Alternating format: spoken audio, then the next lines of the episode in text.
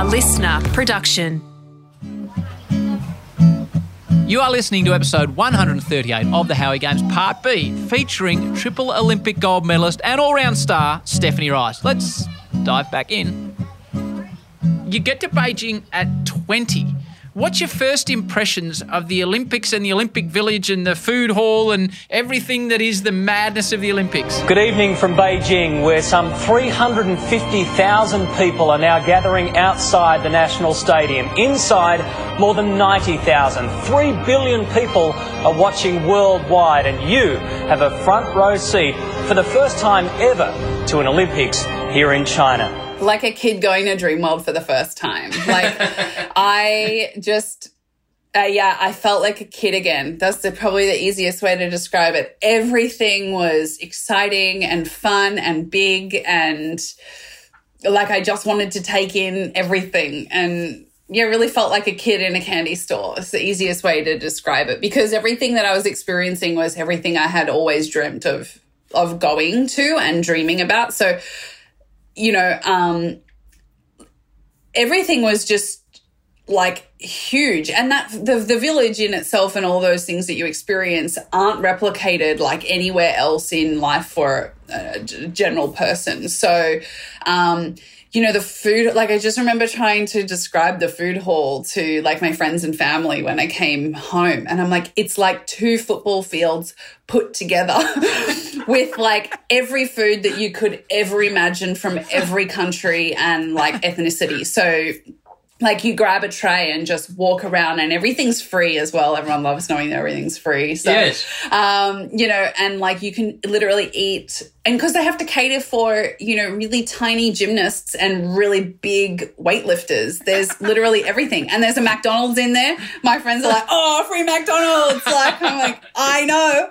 Um, and then they have vending machines all through the village where you just get your little swipe pass for being an athlete and you can just push to get any soft drink you ever want for free. And like, stuff like that, like even when I'm saying it now, like is still so cool. Like I just think Wow, that's amazing. But it's almost unfair because you're about to compete in the biggest race of your life. No, so, it's not so like that you can go was and the have problem. 15 Cokes and three Big Macs. You would like, and you would see people doing it as well. Like, and that's even harder because now you think, well, they're an athlete. Like, maybe I could as well. um, yeah, the hardest part was for sure like that discipline in that environment because it was so you so naturally instinct was to just like go experience it all. Um, and I remember like the the thing that got me through was like you're finishing racing on day like five. So this is only like a week and a half you have to kind of, you know, and then you can literally go to town and and did you oh absolutely i remember like because the finals are in the morning and so Yeah. the, the relay of the 4x200 freestyle relay was my last race Yeah. didn't swim down like just got straight out of the pool packed up my bag and got back to the food hall for lunch which was maybe at like two o'clock grabbed an ice cream from the uh, vending machine on the way in. So I was having the ice cream as I was like going around the food hall. I think I got like pizza, McDonald's chips, like um, Peking duck pancakes or something because they're in China. Peking duck pancakes. Yeah, yeah, yeah. Like I was just like a bit of everything. And then, uh, of course, a soft drink or two. And then on the way out, grabbed another ice cream. like it was But so that, great. but at that point, you had three Olympic gold medals around your neck. You Mm-hmm. had three world records in your back pocket. So tell me about. Um, well, I think yours yours was the first gold medal Australia won at the Olympics in Beijing, wasn't it? Yeah. Your first one. So that would have been the 400. Yeah. In lane six, the winner of the bronze medal at the World Championship in 2007. Representing Australia, Stephanie Rice. the former world record holder. Broke the world record at the trials, owns it now. There's the Australian contingent. Warren and Raylene were thinking of you back at home. So what happened? You get on the blocks. Are you packing your DAX or not? Are you confident in what you're doing? Yeah, yeah. Like I was the most nervous I have ever been and probably will ever be um, for that race. It was, yeah, it, it, I remember saying to my coach, like right before I went to the marshalling area, um, put my suit on, I was ready to like head over. So this is probably about 20 minutes before the race. And I like was full on anxiety, thinking like, I, I remember just saying to him, I've never been this nervous before. And I'm really nervous about how nervous I am because I'm nervous about being nervous. I was really nervous about the level of nervousness that I had because I knew nervousness was a good thing and I actually like needed it because I've done races at like the Brisbane and Queensland, whatever. And my coach is like, I hate watching you race at those things because I'm like, I don't care. Like, this means nothing. And I don't get nervous and I go like shit. So I knew I needed nervousness, but there's a very, very fine line between that like tipping point of like excited nervousness and anxious nervousness. And I had felt like I had tipped over where it would now actually impact my performance. And so that really scared me. Um, my coach has always been the biggest blessing for me. Who's your coach? Your coach's name? Michael Bohl. Oh, Bowley, of course, of course. And of course. so he he balances me energetically really well. I'm an overthinker, an overstressor, and you know, my brain is like thinking about 17 things at once. And he's kind of like, keep it simple. Don't worry about it. Life is good, uh, which frustrates me. But at the same time, you know, in environments like that, just needing to hear from him, like his energy was calm. And so he's like, Ricey, you know, you've done all the hard training. You're you're you're gonna do well. You're on track. All you can ask from yourself is that you just do the best you can, and that's you got to be proud with that. And I was like, okay, that's true. Like so much focus on this external outcome and, you know, comparing yourself to your best and thinking about what your end result is going to be. And just to hear from him that I also that, you know, he would be proud of me. My parents would be proud of me, like whatever the result was. That was really, I needed to hear that. Um, and yeah, by the time we got out behind the blocks, I was like, oh shit, this is it. All right, like, let's go. Stephanie Rice has got to go out and lead. She's got to have the courage to go out and lead and get into a dogfight, especially in the freestyle, and she'll win it.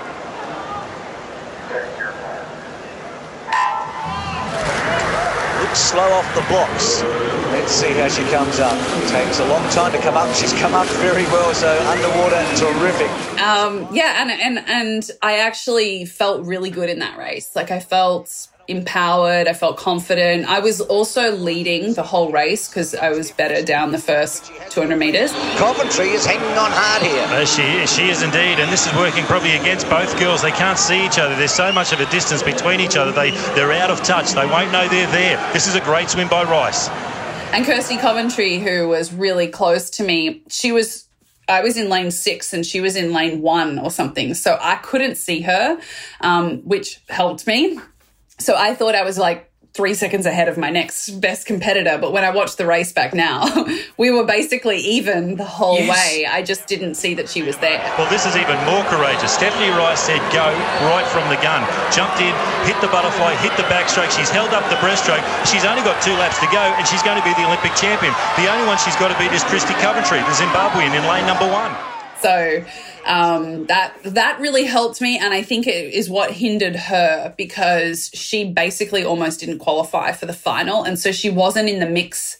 It's hard to pace each other when you're that far apart. So it helped that I didn't see her. So I just thought I was like winning the whole thing, which obviously fuels your positive, you know, momentum um, and mindset. What a courageous performance. Put it on the line right from the start. Blew Hoff away. Coventry's coming back hard. Rice hanging on from Coventry coming at her. But a glamour girl is about to become a golden girl. What a performance. What a world record. Stunning effort. So you, you touch the wall. Do, do you know before you look up or not that you've won, or is it is there is that half second? I I was 99% sure I'd won, but you know, obviously, you sort of, it took me a really long time. Like when I watched the race back, I think it took me about 10 seconds to turn around. Uh, almost everybody else had finished the race and seen their result before I turned around to look at the board. And yeah, I was, I, I sort of knew I had won, but like I needed to confirm. I had no idea I- I'd gone, what time I'd gone. I had no idea. I thought basically the same as my best, which was 431. Um, but yeah, oh no! Oh no! Four twenty nine Oh, no. four, yeah, like another two second PB. That was like, I knew right away, like that's a really really quick time. Like to that was just really quick. Like to go under a four thirty, you know, obviously the first person to do it because I broke the world record. First woman in history to break 4 minutes and 30. And she's beat the world record by 1.67 seconds. She's obliterated it. Oh, what a courageous swim. So, so your life's work, you've achieved it. You've turned around. You're an Olympic champion. You've swum the world record, obviously the Olympic record. You, you've gone and got your gold medal. You're looking at it, but your job is not even half done. And this always fascinates me about the Olympics. It's like uh, uh, an NRL player, AFL player, winning the grand final, and you see they have street parades and they get out on the terps, etc. It's like they've got another grand final next week and they can't do that because you've got another grand final as equally important in a couple of days' time. So, how did you keep a lid on the fact that you'd achieved your life's dream and how long did you give yourself to give yourself a pat on the back before it's like, all right, I can't hit the food hall just yet? Yeah, so it wasn't so concerned. I mean, it was it was easy for me to stay disciplined with the practicalities of the routine. Um, you know, like I because I'm we're used to we're trained also as swimmers. That's how we race. You know, it's a five day, seven day, ten day competition. So, so that wasn't so foreign to me. Like in terms of mentally knowing, like you got to stick with the routine, drug test, press conference, swim down, massage, food. Like that was keeping the nutrition that was actually really easy. It was the emotional volatility that totally Yes. screwed me up. Um, and i didn't manage it at all. When people are like how did you manage it? I was like no i didn't. Like i i i was on cloud nine and i couldn't bring myself down out of it. Um, which was what i wanted to do. Like i wanted to enjoy it and experience it and um you know like feel it because i've worked so hard for this Yes. um and there's that famous, I think it's the famous line about the, you know, the, uh, is it the face of an angel, the heart of a lion? Like it was everywhere around Australia on loop, that replay of your race. The face of an angel and the heart of a lion. Yeah, thankfully there was no social media, so I couldn't see it. And in China, we didn't really have access to the internet and the newspaper articles and stuff. So I really was like in a bubble at that time. I didn't know what was um, kind of happening in Australia, which was a good thing for me. Um, but, you know, I was living it up and enjoying the experience of it all. And, you know, maybe like obviously you had that moment with my coach and my family and you know that was all really so so lovely. I'm so glad we got those little moments together. Um, but maybe like three hours after the race my coach was saying to me like okay 400's over. Still got two races left. Like we need to refocus. Like need to you know come back down. Like have a like have a rest. And I, I, I knew I was like, yeah, yeah, but I just, and I would start like dropping my energy and then people would like another Australian and walk past you and say like, oh my God, like, congratulations. And then I would be like straight back up there again, like, oh my God, thank you. This is so great. And everybody wanting photos. Like it just, it felt like it was so hard to stay calm when everything around me was also like chaotic. As one thing I've uh, always admired about Michael Phelps, like his ability to like reset and refocus is and I used him as inspiration in Beijing. Like I, because he'd won his medal on the first day, and I saw him obviously on pool deck and at the food hall, and people were coming over to him and wanting photos, and he he was really good with kind of like saying no if it was inappropriate or like thanks man, and not like getting caught up in the energy of it all, and obviously watching what he was achieving in real time as I was uh, progressing that that really really did honestly help me a lot. And because i was like if this is what he's doing so i was trying to emulate what he's doing. Um and uh, but inevitably i got really sick. So i um the day of the the heat of the tournament medley um so it was almost t- went over two days i was totally like head cold like run down energetically runny nose did the heat, you know, just did enough to make it through to the semi final. Did the semi final, just did enough to make it through to the final. And in my head, I was like, cool, I've got 24 hours now. I've got a good sleep at night. I'll wake up in the morning feeling great. And good, good to go. And um, I woke up the next day feeling like 15 times worse than I did On the day of the final. day of the final.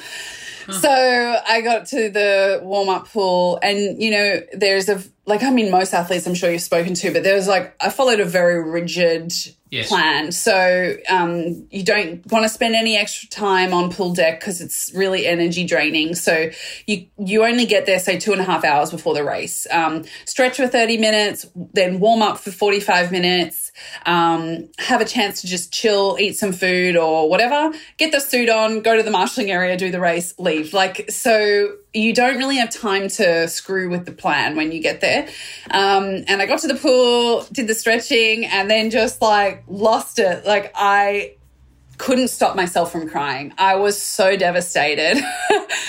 and Because you thought things were getting away no, I was like, you. okay, I've worked my ass off for four years Yeah. to be here for this one day that things need to go right. And literally, it's going wrong. Like everything is going wrong. And like when you physically don't feel well either, it's so hard to like know in your mind that you're going to go well because physically you don't feel well. And so I was just so, so pissed at life that that was my plan. that was the way it played out. And also that there was no alternative. Like, there's no option to do this at another time. And, um, and all the coaches were like, holy shit, like get Michael Bohl over here because like Steph's totally freaking out. Her finals in like, you know, an hour and she's the world record holder. And my coach just sat there for like, we sat there for an hour for him trying to counsel me. And, you know, he's pulling out these stories of rugby players that like broke a rib and kept playing. Come on, Bowie. final. And I'm like, you know that I don't give a crap about. I don't know these people that you're talking about, and like, who cares rugby league? What the little like Australia, like what Queensland versus Yeah. New South Wales? Like, Yeah. this is not the same. Like, and he said to me too, like, well, you can pull out if you want to pull out, and almost like having that option to withdraw. I was like, no, I could like I I would regret that choice for the rest of my life. Like, I just need to do it, and if I come dead last, that's that's just the way it is. Like I've already won one, so you know, whatever. And I went into the race completely like free. I think calm, and I can see it when I watch it back. You know, when I wave to the camera, I, I'm just almost a bit like, this could be a fail. So Ken, why set up a lead early? She needs to, we think. So, but you, so you're free of the expectation in your own mind. no expectation in my own mind and no like agenda for a result. It was like just do the race as best as you can. And that's literally all I knew I could ask for myself. And I also felt like in my head I had an excuse, you know? Like if people were like, what happened? So, oh, I was really sick. So can Rice swim down Coventry? It looks a two-woman race. So yeah, and I went faster than I had ever gone before, and never went faster again. And it, it was it was it was the hardest race to get through because of dealing with all of this like personal adversity. Um, but one the one one of the ones I'm the most proud of because I think so often especially in the athletic world, you think feeling good equals doing good. Yes. But um, really, like, I mean, I felt bad and went good. Rice coming at Coventry. They're both inside world record pace. It's going to be a touch. Does Steph wow them again? Yes, she does. But also, I think really it's so common for especially young athletes, um, if they do a warm up and they feel bad, to think, I'm going to go bad. And I really, and you can sometimes have a really amazing warm up and feel so great and do a bad race. And so I always try to, like, through mentoring and through storytelling, like, encourage people that there's not, it's not, one for one. It's not a, an equation that you, is simply just okay. You feel good, you do good. Try not to compare um, both of them together because that that race really on paper like should have not been good. Um, but it was the best one I ever did, and yeah, so it's it's really interesting. yeah, it's uh, it's it's fascinating. You say you, you swam faster than anyone else when you felt People crap. don't know that story about me because I didn't I didn't tell. No, I didn't know that. and I didn't want to be the type of person to like make up excuses and whatever. And so that's why I think it's more special because yeah, it's it's sort of something that people just presume you felt really good, and you know, and then that's why you did well. So, Steph, as history will tell, you went on and won your third gold medal in the 4x200, another big, big world record with you and the other three girls. Rice leads her little known teammates to an unexpected victory in the 200 freestyle relay, an event in which the United States had never been beaten. The Australians wiped more than five seconds off the world record. Rice became only the seventh Australian in any sport to win three Olympic gold medals at a single Games. As Australia's most successful competitor of the Games, she carried the flag at the closing ceremony. So when you come home after a performance like that, and it was, you know, we talked about the lead up being madness, and you saying, "Oh, I'll do a TV interview because you enjoy it," which I, which made me laugh. You were everywhere. You know, it was Bonds commercials, and you know, Steph Rice is doing this and Steph Rice is doing that. But but you came home as a three-time Olympic gold medalist with three world records. It's one of the great performances in, in the time I've been watching Olympics.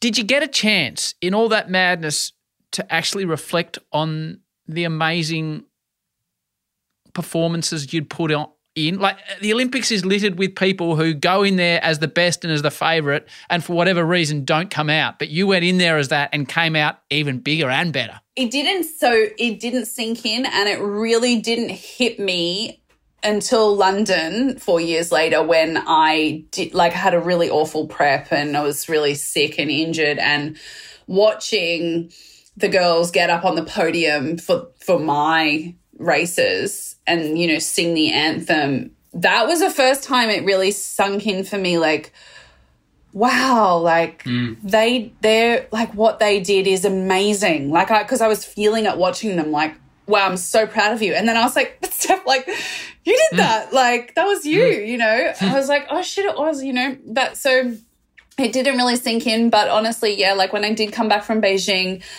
it was a whirlwind. I was, we got six weeks off training, of which I think I spent the first eight weeks I was home, you know, on a plane in a suitcase, just traveling, doing road show tours and photo shoots and commercials. And like I did honestly love it, but I was just so tired.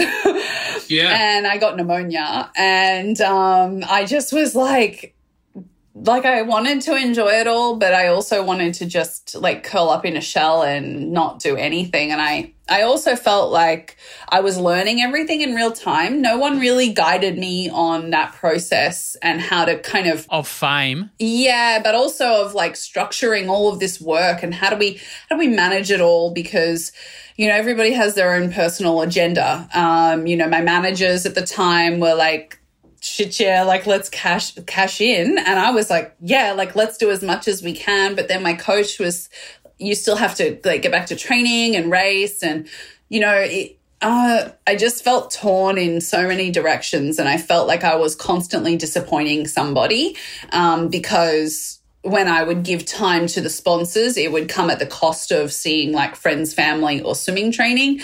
And so everyone, I just felt like I was always doing something to, like, I couldn't win. Um, and so even though I did enjoy it, I, I also would do it differently now, I think, knowing what I know now.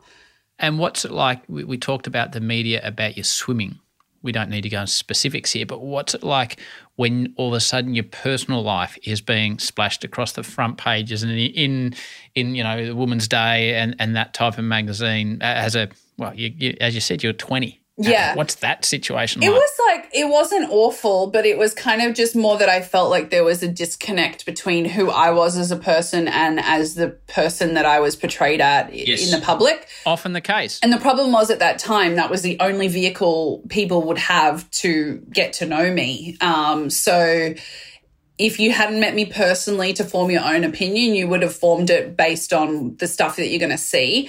And um, that's okay. Like, I mean, I I used those like that mm. time coming back from Beijing. You know, I was constantly going to events and parties and stuff for work, but then also coming home and I'm like, I want to go out and have drinks with my girlfriends and whatever. And and so then I was a party girl.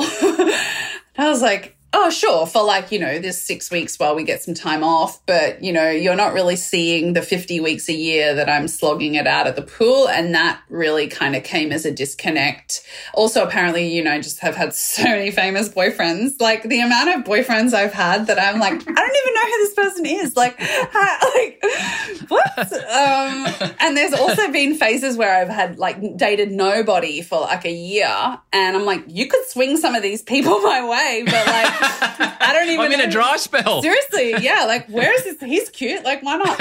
Um, and so, yeah, I, I felt like that disconnect was the thing that bothered me the most because I've always really prided myself on being authentic and real Yep. and honest. And I do feel that's why the public connected with me in such a deep way because Yes. I, I didn't have a filter. It's funny you say that because I can remember um, I was sort of starting to do swimming at 10 when you were getting towards the end of your career. And I want to ask you about your shoulder, but when performance didn't go your way, like I'd have that 30 seconds to think, shit, how do I frame this? Because I know Steph will be so devastated and she won't hide that emotion at all. Yeah. Um, I can remember that clearly. So when did when did you first start getting a sore shoulder? Uh, It was actually in Beijing. Um, that was the first time I I sort of was like, oh, my shoulder is a bit sore, and not like a muscular sore.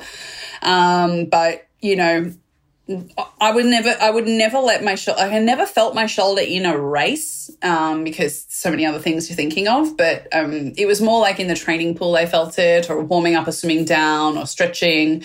Um, and then um, I know what really impacted it was having such a long time off swimming, um, coming back from Beijing, and not having a chance to rest my body and I put on weight because all I was just eating ice creams at McDonald's and anything I could get my hands on.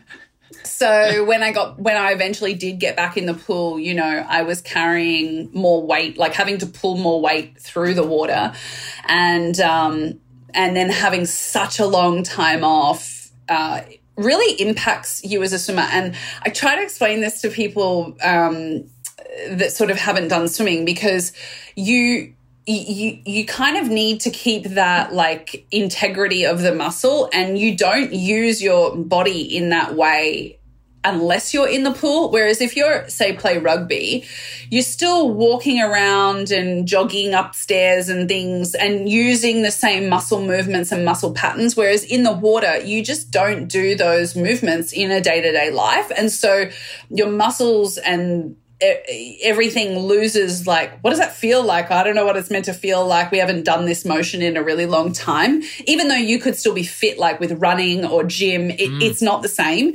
So really that's why swimmers don't have much time off ever um, because and it's why we also swim like morning and night because you have to just keep that rhythm and motion in the water and um and so having so long off like six weeks when all the maximum i'd had before was probably two weeks plus the extra weight it just impacted um that a lot and then all 2009 i really struggled with it and that's sort of end of 2009 was when i had the first surgery and First of how many? three. Three. Um, and it it actually got like a lot better after that. Um, I, I was really in a good place, like physically much better and stronger.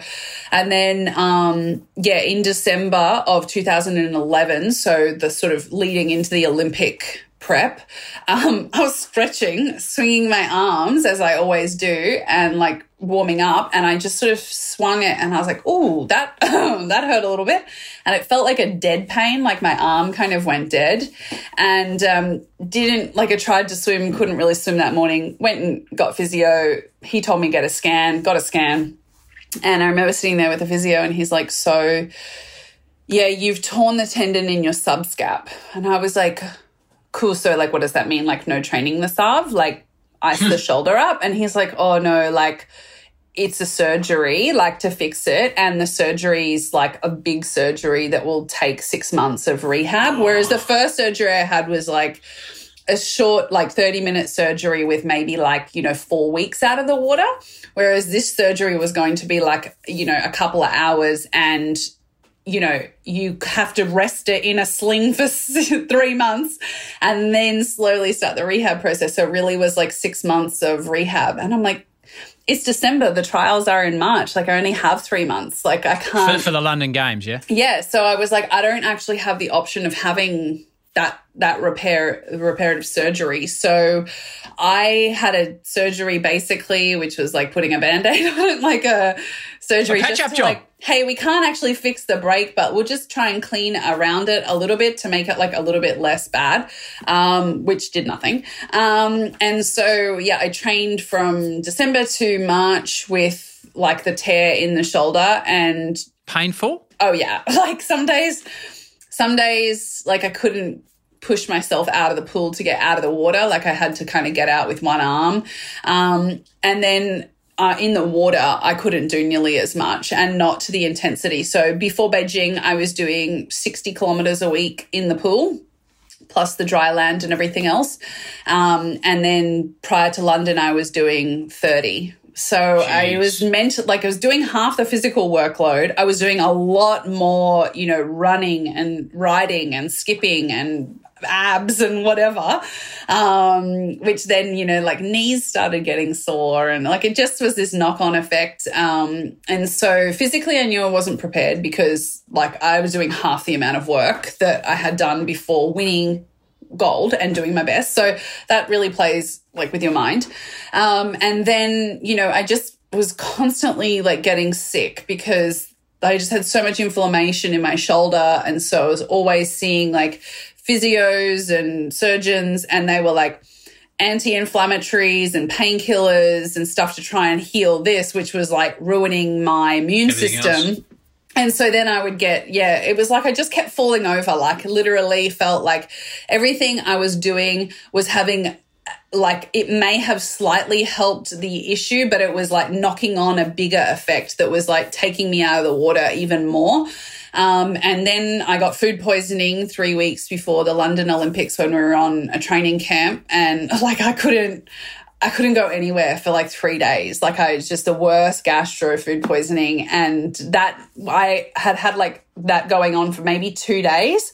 And the next morning we left to go into the village for training camp. And there was all this media at the airport, like welcoming everybody into, you know, like you've arrived. And oh my God, like I see the photo of myself and I like look dead inside.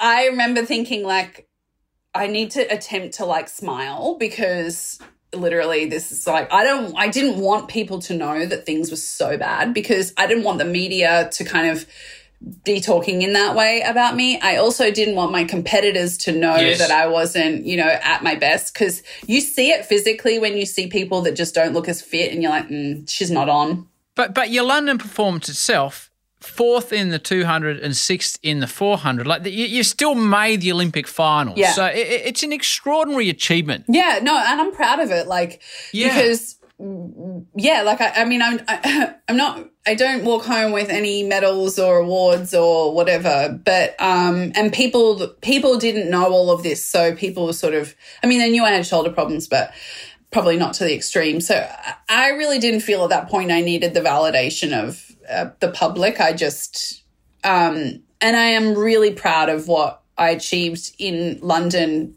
having done what I had done and mm. having like having to like push through that really did build like resilience and adaptability. Like I just it just hurt. And the race hurt so much more than it has ever hurt ever before. Like oh my god it was so painful I don't think I've ever been overtaken in the last lap of a 400 medley. Like I'm notorious for overtaking.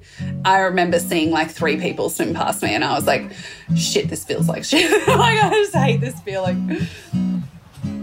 More of Steph in a moment. Check out some of the other swimmers that have appeared on the show. Leisel Jones, the champ, on episode 60. Ian Thorpe, the legend, on episode 64. Kate and Bronte Campbell, superstars, they're on episode 71. And the incredible man that is Grant Hackett on episode 82. Grant is a man that saw life in the pool as winning or failing. Your Olympic record, mate, it's phenomenal. Three golds, three silvers, and a bronze. And, and I've heard you talk about your approach to winning before. The three silvers and the bronze, are you proud of those or were they missed opportunities? They're failures. Are they? Mm. Every silver medal in my cupboard's a failure. Wow. So I think That's a bit of a downer. Yeah, it is. Sorry, sorry to put the Well, conversation your, like that. your face just dropped when I mentioned it. I didn't. Uh, you yeah, well, that. it's funny. I um I look back on my career. I think over twelve years, I lost the fifteen hundred twice in that whole entire time at every major meet, and that's what I think about in my career. It's it's just difficult not to as a performer and a person who has high expectations of themselves. So, I still hear those results, and I'm disgusted by them, to be honest, because they should be a lot better. But there's not much I can obviously do about them now. But I still look back on them and I think, well, what could have I done better? How could I improved? I'm beyond them now. Obviously, you, you live with them, you you move on. But I, disgusted is a strong adjective. yeah, yeah, yeah. Well, it's it's suitable for how I feel towards it. That is the incredible Grant Hackett on episode 82 of the show. All right, let's get back to Steph. So you retired, Steph, and this is this is the bizarre bit of what you do, and it's um and you brought it to light recently, which which we'll get to. You retired on the 9th of April, 2014. Most of us retire, Steph, when we get to 60. I- I'm hoping for 50. Um, but uh, so we, we've done our life's work. You're so if you were t- so you're 26. Yeah. So you're 26. You've done all these amazing things: Olympic gold medals, world records, world championships, Commonwealth Games. You're a superstar, and then you retire. Like, what in God's name do you do the next day, or the next week, or the next month, or the next year? Well, that was really just the public announcement of the ending of my swimming career. And I was really, really clear at the time that I just did not want to call it a retirement because it feels like the end of everything. Like people retire at 60, as you were just saying, and that's it. That's it. Now I'm chilling out. Um, Yes. And I was like, no, no, no. Like I'm not, I'm not going to retire and live on a beach somewhere and just kill the next 60 years of my life. Like I've just ended this phase of my life. Yes. So, yeah, I announced the retirement, and um, that was probably then at that 2014 period where enough work had finished from the Olympic, you know, sponsorship. Like things started to just die down in general. And that's when it kind of really all started like to hit that uh, it's over. oh my god! So like, what? Like literally, what now? Like, Yes. And I had no idea. Like, I was just so lost. Describe to me lost. Um, well, I think the thing that that frustrated me the most was that I had no idea what I wanted to do because I had never considered it. So I hadn't um you know, I hadn't sort of half studied whilst I was in a swimming career. I sort of knew that I needed to put all the eggs in one basket in order to do well. Um, and so I always knew too if I wanted to do some job when I finished swimming, I'll just go back to uni then. Like I don't need to do it now. Um, and having been so passionate about something, and I'm not capable of doing something that I don't have that inner love for. So the idea of just, I guess, like rolling up to a, for me, which would be like a token nine to five job that I've probably only got because I was Stephanie Rice. Like I just couldn't do that. Um, so I knew I needed to find something that I loved and I didn't know what that was. Like, um, and that was really hard. I wish I knew what it was because if I if I knew what it was, I knew how to goal set and Yes. and be disciplined and work my way up the ladder. like it was just the fact that I felt like I was in no man's land and um, I felt like I was there for a really, really, really, really long time, maybe like four years. Um, and it also felt wrong. Like um, when people would ask me, Are you still swimming? And I would say no. Then the next question was always, So what do you do now? And I just have never, like, I was just couldn't answer it. And so I just felt like I was lying the whole time, uh, saying wishy washy things. Like, oh, I still do a bit of speaking and, you know, I do some brand ambassador work and a little bit of coaching, which was literally those three things would take up five days of my year. So, like, what do you, but I made it sort of fluff it up to sound okay. But really, what I wanted to say was, like, I have no idea. I, I have no direction. I'm lost and it's really frustrating. And, um, yeah, but it just felt, you know, there was a reputation to uphold. I'm a, and I, my identity is also, I'm a successful, driven person. So to not feel like I identify with that publicly is like wrong. I felt wrong. Um, yeah. So I then kind of really was really open minded to try anything and everything that may help me get a little bit more clarity on my direction. So I did every Tony Robbins seminar there was. I did every like I've read every like success book and podcast and I've done online courses. I've done Reiki, kinesiology, psychic readings. Like I did counseling, psycho like I just literally was like I'm open to trying anything. And I knew right away when I did a, a, like a thing, like whatever it was, I would walk away feeling like that didn't really serve me. Like that wasn't really for me. And other things that I would leave feeling like, oh, that was. I just felt so, even if I just felt good in doing it, I was, that was a win for me. Um, and so I just that I was just really on a self self self discovery. I feel like people maybe go through this in a midlife crisis. I just went through it at like 24, um, and yeah, and so that that was just challenging. I sort of withdrew a lot from the public version of myself in doing that. Moved overseas, lived overseas for a couple years, and that was good for me. I needed that just to figure mm. out who I am now, away from being a swimmer. Good. I've got a couple more questions for you. Reality TV. Okay. Uh, what? Uh, what? What reality TV shows have you been on? You went on Celebrity Apprentice. Mm-hmm. Yeah. Mm-hmm. Did you win? Did you win that? Did I win? No, of course I won. Did I win? okay. Right. The Celebrity Apprentice for 2013 is Stephanie Rice. Congratulations, babe.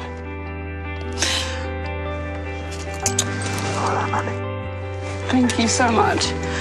I'm so excited. I don't want to cry. Yay. So you won that. Have you have you been on other reality TV shows? No, the only other one I did just in 2019 was that Dirty Dancing Oh yeah. Um, oh, we yeah, I, yeah, yeah, yeah, yeah, yeah, We did. We went to the lodge at um, Kellerman's in Virginia, and right. uh, yeah, we recreated so aspects of Dirty Dancing. I, I, wanted to ask you about that because um, my kids are just getting to the age where they're starting to watch commercial TV, and um, mm-hmm. they they love Survivor. Um, okay. And we always talk, you know, how do you think you're going this? Or SAS is on at the moment. You know, do you think you could hack this? What What is the reality of reality TV like? No, it's the opposite to what you see on the is TV. It? Is well, it? I think that, that every show is a little different as yes. well, though. Like you um, can only talk from your experiences. We're not talking SAS. You, you so know. I know that the first, you know, what you were saying about your kids is kind of what I felt the first time I did Celebrity Apprentice because I had done TV before, like commercials and interviews, yes. and it was it was like this is me and this is real, real time, real stuff. and so when I went on Celebrity Apprentice, I had watched the show. I knew what I was in for. Um, but I was like, oh, is this how they film a reality TV show? Like, so how do they do it? Yeah, like uh, there was constantly provoked drama behind the scenes to antagonize. And I, I was, I'm too real. Like I'm not a superficial person. So it was bothering me, me. I was like, why are we doing this? And it's stuff that frustrated me. And also, you know, filming things multiple times over.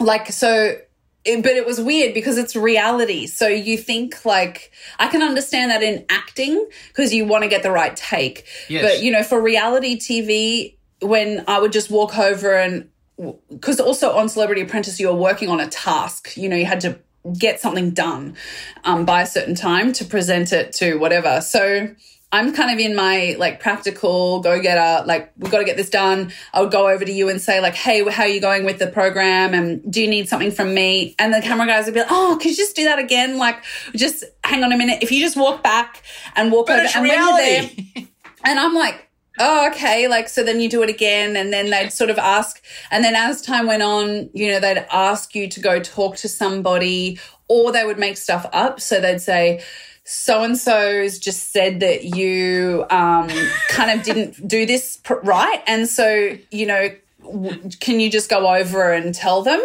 And so you'd walk over and be like, hey, like, what's up? Like, did you have something to say? And then it would, you real, like, I didn't realize until maybe halfway through filming Celebrity Apprentice that I was like, I'm still filming a TV show. Like, this is still TV. Okay. Like, as much as this is reality TV, like, this is, there's still an objective for them to get ratings and cause drama. And I realized how often in the edit that they would cut stuff together that didn't happen together. Like, you know, your reaction to something was, you know, you've said something that's a bit rude, and I would have said, like, oh. but then they would use that at a different point in time to look like I hated somebody. And oh my God, that was so much for me.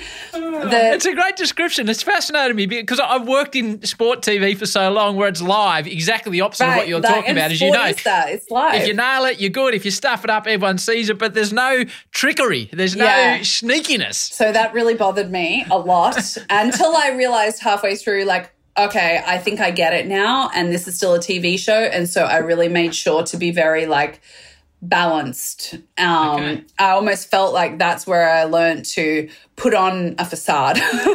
like if I was pissed off, I'm okay. um, cause yeah, like I don't want to get caught out No. or, or portrayed in a certain way. Well, thank you for illuminating me in the world of You're reality welcome. TV.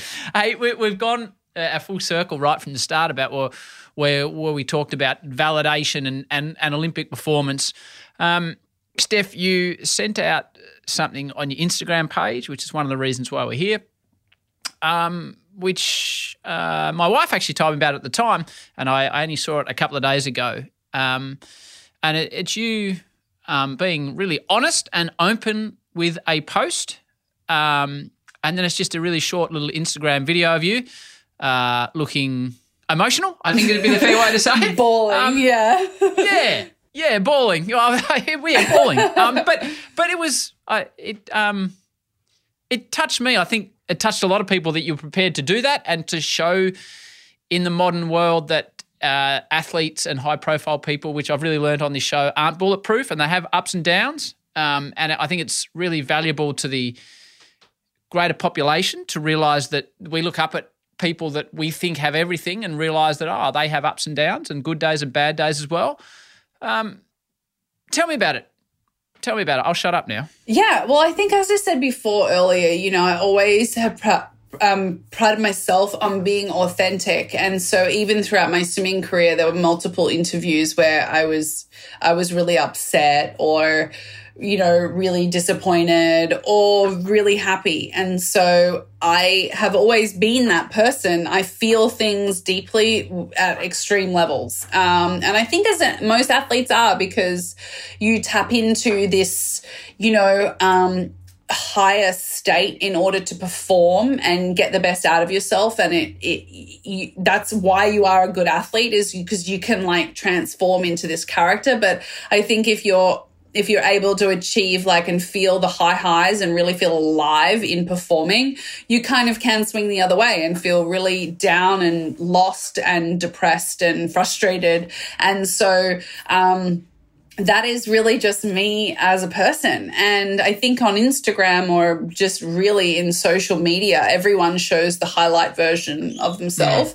And um, I do it too. Like, I'm not any different to that. But um, watching the Olympics, I knew was going to be really hard. And I have already done so much transformative work on, you know, like I said earlier, with the personal development stuff and doing all the different stuff to work through who who am I as a person? Like uh, all I had ever known was Stephanie Rice, the swimmer, and now I'm not that anymore. So like literally, who am I? And I know that now, and I've done that work, and I've re-identified that person, um, and so therefore. I don't really relate to that person that I was as a swimmer anymore. I'm completely different.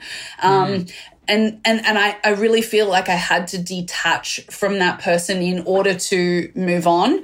Um, so watching the Olympics or really any high performance swimming meet is like I, I I go back to reliving this um, past life is probably the easiest way to say it. And so and I, I was I knew I was going to feel like I knew it was going to be hard. So it wasn't like I was unprepared for it. And I also have all the tools from all the personal development stuff I've done to work through it or get myself out of those states. And and so I consciously knew I was okay. Like I'm okay. I'm a happy, content person. Yes. And I genuinely am this person. However, like watching the Olympics is like watching the highlight version of an athletic career because it's one moment in four years. It's, it isn't real life in the sense that, um, that isn't what your life looks like as an athlete. So really easy for all athletes to watch it and go, I have FOMO, like I want to be back there. I miss that.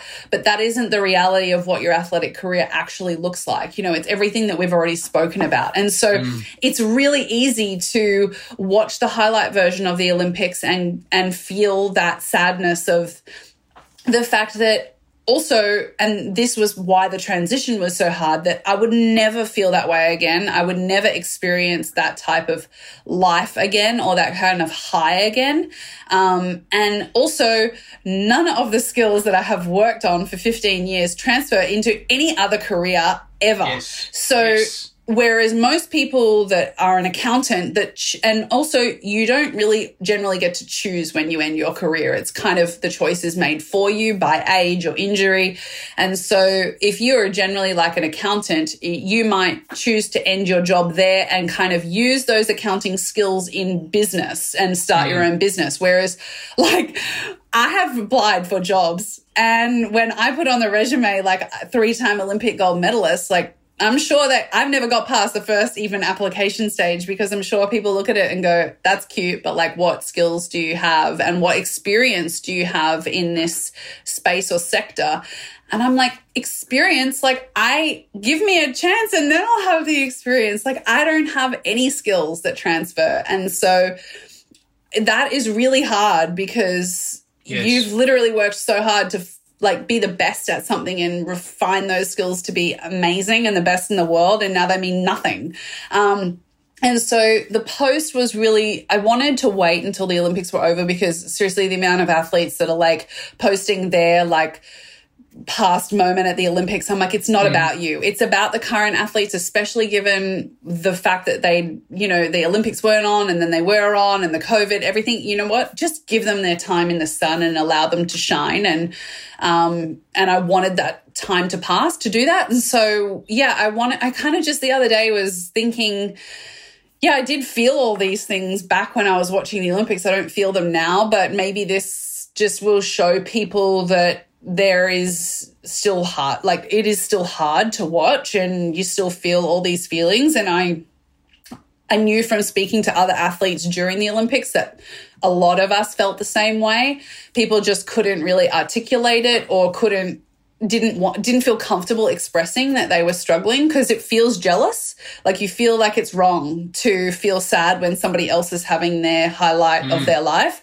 Um, yeah, it feels like you're a bad person or something. And so I just kind of wanted to be able to put into words what I had personally felt. And I was really like so overwhelmed by the amount of like traction it got and not like it had nothing to do with me. It was more the fact that I think just showing that rawness um, allowed other people to convey their own rawness and i was it, it, just felt like i provided a safe space for people to share their own struggles and and have a real conversation even though it wasn't a conversation. Like the amount of comments that i've read and people that have messaged that have just said something similar about themselves um yeah it was really touching that we there was a, there was a platform to do that. And um that just felt really beautiful to to have that opportunity because I, I didn't have that intention going into it at all that it would get the way it, it get the traction well, it got.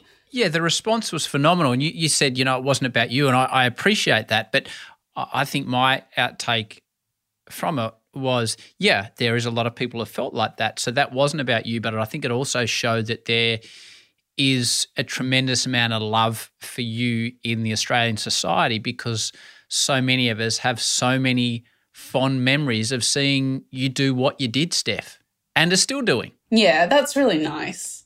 That's really sweet. I I felt that too. Like I felt I totally felt the love on the post and Really? I I felt yeah, like I felt yeah, really supported, but I think at the end of the day like I don't know it frustrated me uh, some of the stuff that came out publicly after that too because it was like the depressive, you know, Steph's depression or admit and I'm like hmm. no no no like that's you've missed the point. Like you've pulled the key word to make an article and that really wasn't the point. And also the point is like I'm okay. So I personally don't feel it was like brave or anything special to do that because I have come through like the light at the end of the tunnel in that journey of transition and mental health and all the struggles that I went through.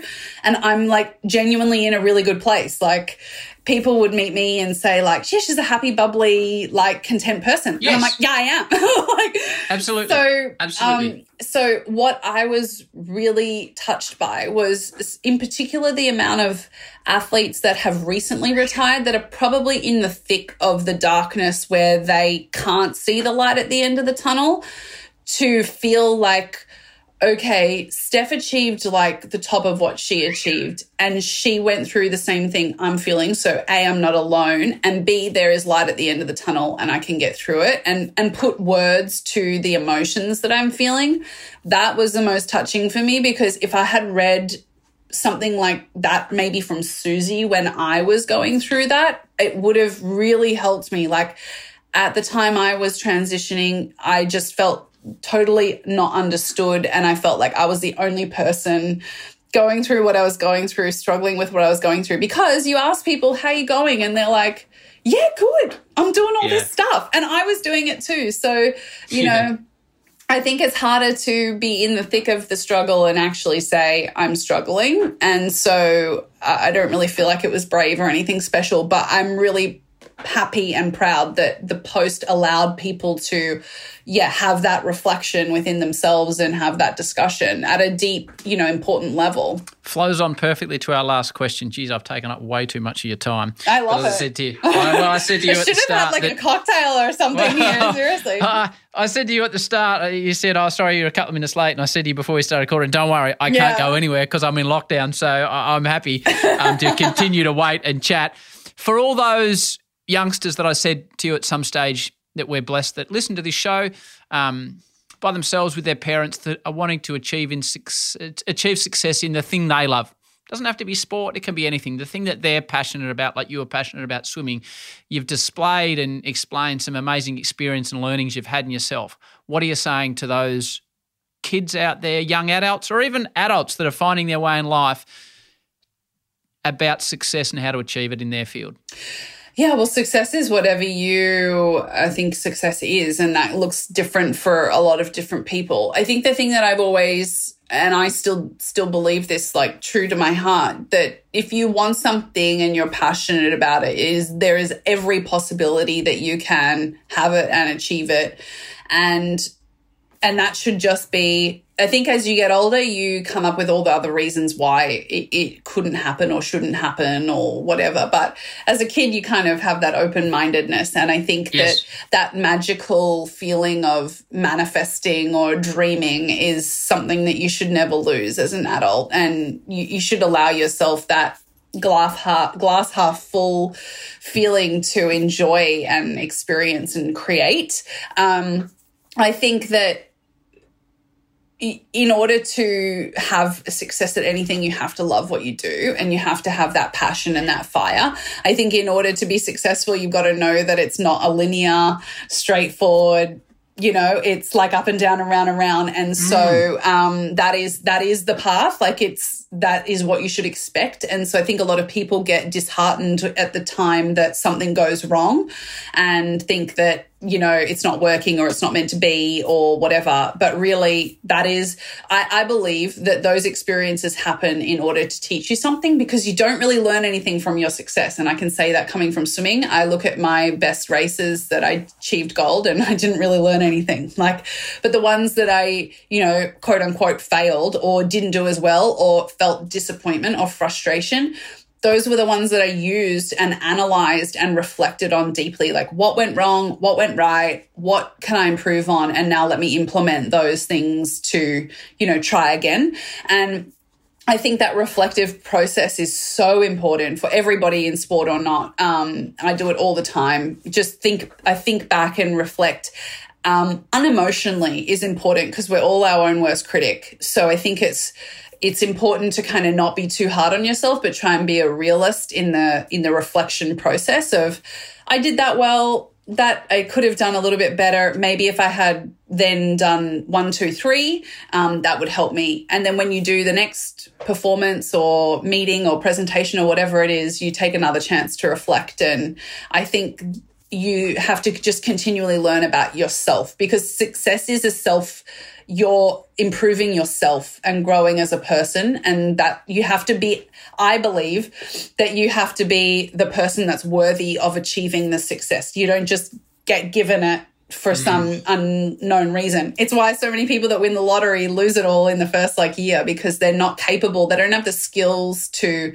learn how to manage that level of success or accolade or wealth or whatever it is. And so you have to make yourself that person. And that's what I try to do.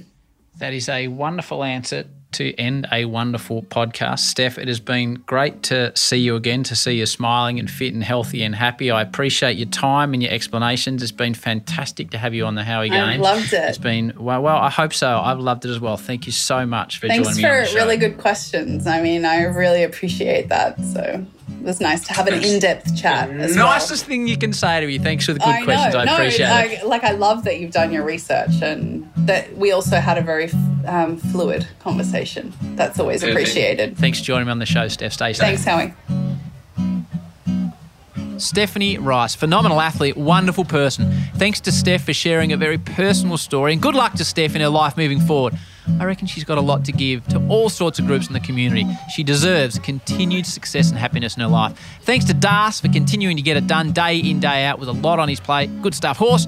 Until next Thursday with the truly remarkable story of Curtis McGrath. Peace and love. And we can do it if we try, try, try. If we try, try, try. We try, try, try.